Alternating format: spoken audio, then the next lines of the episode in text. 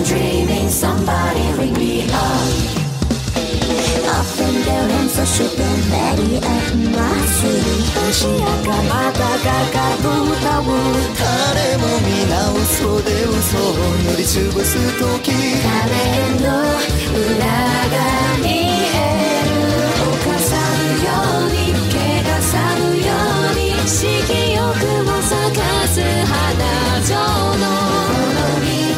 Welcome, everybody, to a brand new edition of the Slasher Sanitarium. I'm your host, Troy, and we are talking about the Netflix series Alice in Borderland. Now, Alice in Borderland is a Japanese series, and it is based on a manga. Now, I did not read the original manga because I did not want to be spoiled with this. Once I heard it was coming out, I wanted to watch the series before reading the manga. And we do know that there is going to be a season two that is currently heading our way very soon. So I wanted to make sure that I was able to get through this and get ready for the next season. So the name Alice in Borderland, obviously, other than being a play on Alice in Wonderland, is because our main character's name is Arisu. Now, Arisu is typically a female's name, but in this case, it is our main character's last name, so we can kind of get away with it. And Arisu is the Japanese equivalent to the English name Alice.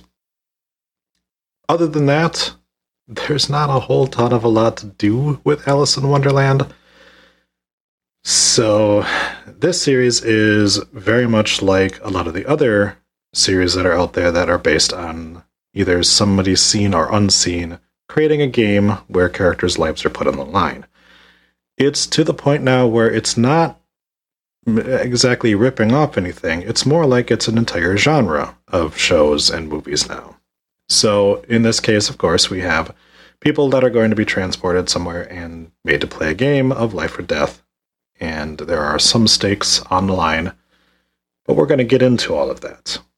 So, I am a sucker for those kinds of, of things. I enjoy Hunger Games. I enjoy uh, the uh, Battle Royale, which was a Japanese movie that I watched when I was probably too young to have watched it, but uh, loved it and uh, other things like Death Race and obviously the new Squid Game that came out.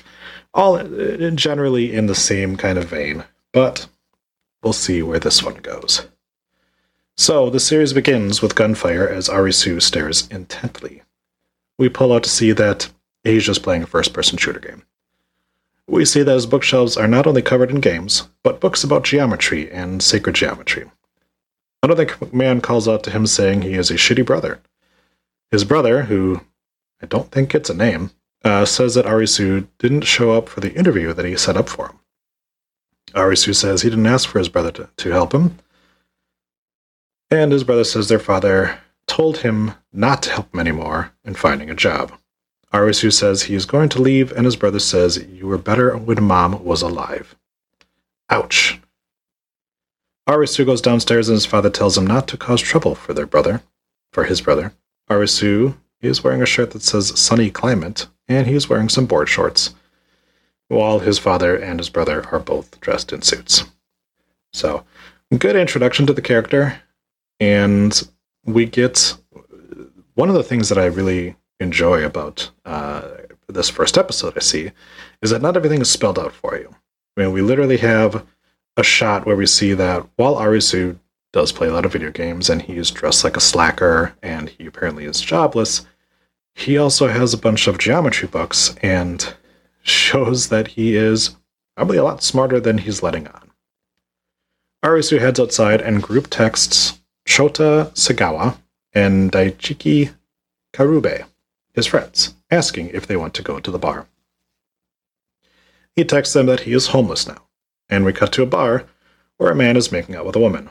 The man, Karube, has bleach blonde spiked hair, an orange floral shirt open over a blue shirt. They are interrupted when the boss arrives and says, Karube, you're here early. The woman asks Kaizu, uh, the bar owner, why he was here early as well. And he says, oh, I was just uh, here to take care of something. And he proceeds to sucker punch Karube in the face. It looks like that guy he was making out with, yeah, it was the boss's wife. Kazu punches Karube a few more times before he backhands his wife and calls her a bitch, and Karube punches out Kazu. Another fantastic introduction to a character, uh, but doesn't give us everything about him. So he was a bartender here, uh, as we can tell, and clearly he is fired after getting the shit out of him and him kicking the shit out of the boss. And apparently he had a thing going on with the boss's wife, so he is shown to be more of a of a ladies' man right off the bat. We cut over to Chota, who is getting money into an envelope and giving it to a woman. He asks that this be the last time she borrows money from him. The woman says the air is polluted and they need to make it clean again. This one's a little bit more difficult to sort of catch what's going on. Um, I guess we'll have to bring it up later. And uh, but yeah, so Chota is uh, dressed in like your typical button-down shirt, nicely pressed pants. Like he is uh, show, shown to be a little bit more of a not quite a business guy, but definitely in a position where uh, he's got a steady job. Now, this woman that comes up to him, we don't get any other information on her, and uh, we'll have to see if it comes back into play. But yeah, neither of uh, of Arisu's friends are responding to his text, so he starts to play a mobile game. Karube texts him saying he was fired, which causes uh, Arisu to lose his game. Chota texts that he is skipping work right now, and all three of them agree that they need a drink, so they all should all meet in front of Shibuya, Shibuya Station. Arisu texts that he is having a shit day, and he finds Karube in the crowd. Chota arrives as well, but Arisu keeps texting them both while they're right next to him. Chota must be a fan of my show because he hopes for zombies to arrive. And Arisu says only Karube would survive, but he says Arisu would outsmart them all. Karube says he should stop hanging out with them and go live his life. Which is interesting. Arisu questions him, but Karube just stares off into the distance. Arisu watches the crowd around them, all going about their business, as the three friends all stand still. This is what I mean by the show having very nice visual metaphors and, and visual information. You have these three guys standing still, and everyone around them is just moving at a fast pace. And it kind of lets you know without telling you, like, that's these guys' situations in life too. And you even have Karube mentioning to Arisu to, like, stop letting us drag you down. And, or at least in, in what he feels. So. After a bit, Karube puts Arisu on his shoulders and says it's the first day of Arisu's independence. He spins him around and Chota takes a picture of him while uh, he continues to get spun around. First, Arisu wants to be put down, but then he starts to enjoy it. But then we see that they have actually wandered off into the street and cars start to honk at them. They manage to cause an accident while one of them tries to avoid hitting him, and the three of them laughs. And then Chota texts them Oh, sorry. Uh, they uh, they start to laugh, and then the police start to chase them. They run into Shibuya Station and find a bathroom to hide in. So all three of them cram into a stall together. They laugh some more, and then Chota texts, Who farted? They hear footsteps, and then someone pounds on the door, but then suddenly all the lights go out, and it is silent around them. Arisu puts his ear to the door, but he doesn't hear anything. He opens the bathroom door slowly and walks out to find nobody is around anymore. The three friends then all go out into the station and find that it is completely abandoned. They look out into the street, and while it was busy just a second ago, there is now nobody out there. The three of them all kind of look around, and then we get our intro sequence. Once we return to the episode, we see that every place around them is completely empty. Not only that, there's still hot tea on one of the tables. Karube goes back to the bar to find a still smoking cigarette. He calls for Emmy, but nobody is there.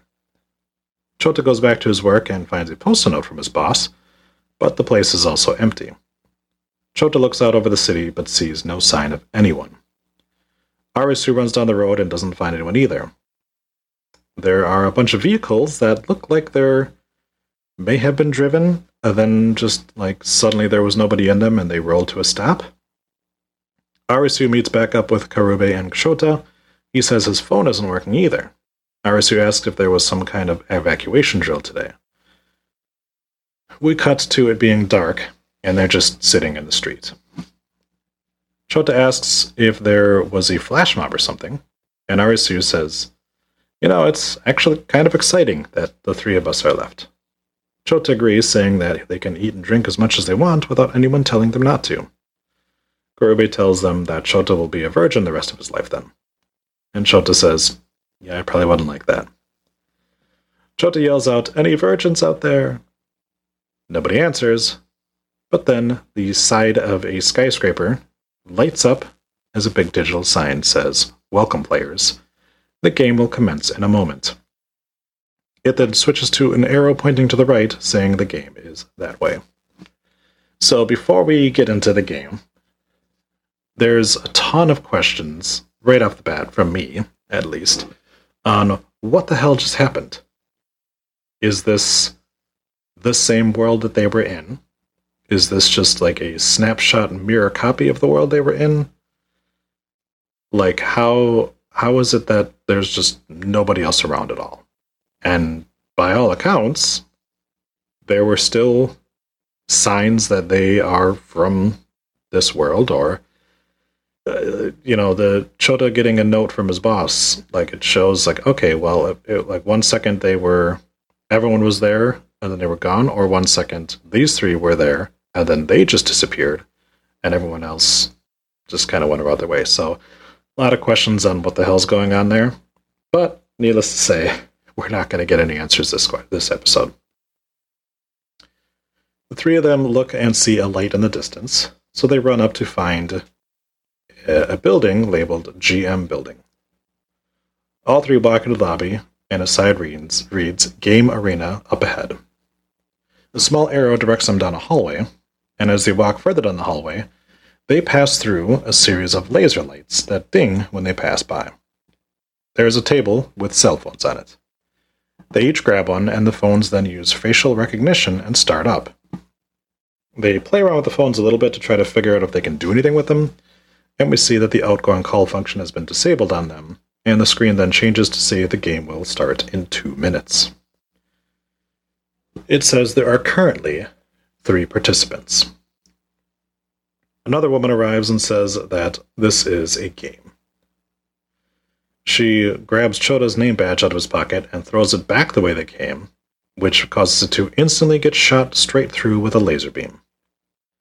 She says once you cross the borderline, you have no choice but to play the game. The woman walks past them and Arisu starts to walk back, but Karube stops him before he gets himself killed. I don't know why he decided that he was just going to, like, oh, I just saw that name badge get blasted through. Let me try and see if it works on humans too. Like, don't what are you doing, man?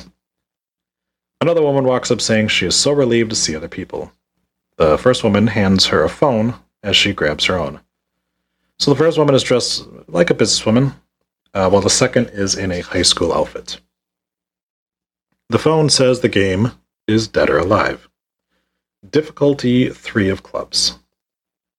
And we will find out what that means in the next episode, actually. We're not going to find out this one. I watched the first two episodes just so I had kind of an idea on what I was going, uh, uh, on what I needed to know from this first one, but I'll fill you in on the next episode on what the difficulty ratings mean.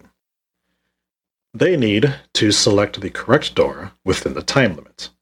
In order to win, they must leave the building within the set time limit. An elevator opens, and the word Start is written on the wall. The businesswoman says they will die if they just stand there. So all five competitors get into the elevator, and the time limit for the first room that they enter is two minutes. Arisu walks out first, and we see the room is just a small place with four walls. There's a checkerboard flooring, and there are two doors one that says alive, and one that says death. There's also nice little pictures but uh, the alive one is like a, a anime girl, and the dead one is a skeleton. Chota says it's getting excited, and he starts to record the room. The high schooler says she wants to go home. Arisu and Karube start to examine the doors, and Chota says, Well, it must be alive, right? The businesswoman says to open the door that says alive. They look down to see that smoke has started to pump into the room from the floor. 20 seconds remain, and the high schooler panics and then runs through the door marked alive. And as soon as she does, she gets a laser straight through the top of her skull out the bottom of her chin, and she hits the ground dead. Clearly, that means that was the wrong choice, so they all run through the door marked death. Arisu grabs Chota and pulls him through at the last second as the room ignites in flames. So I did happen to take a look at the at the manga to see how closely they were staying with uh, with the source material. This first game is completely different than what they have in the manga, and I'm honestly okay with it. I'm I, I don't have that attachment to be like, oh my gosh, they're changing everything about it over that.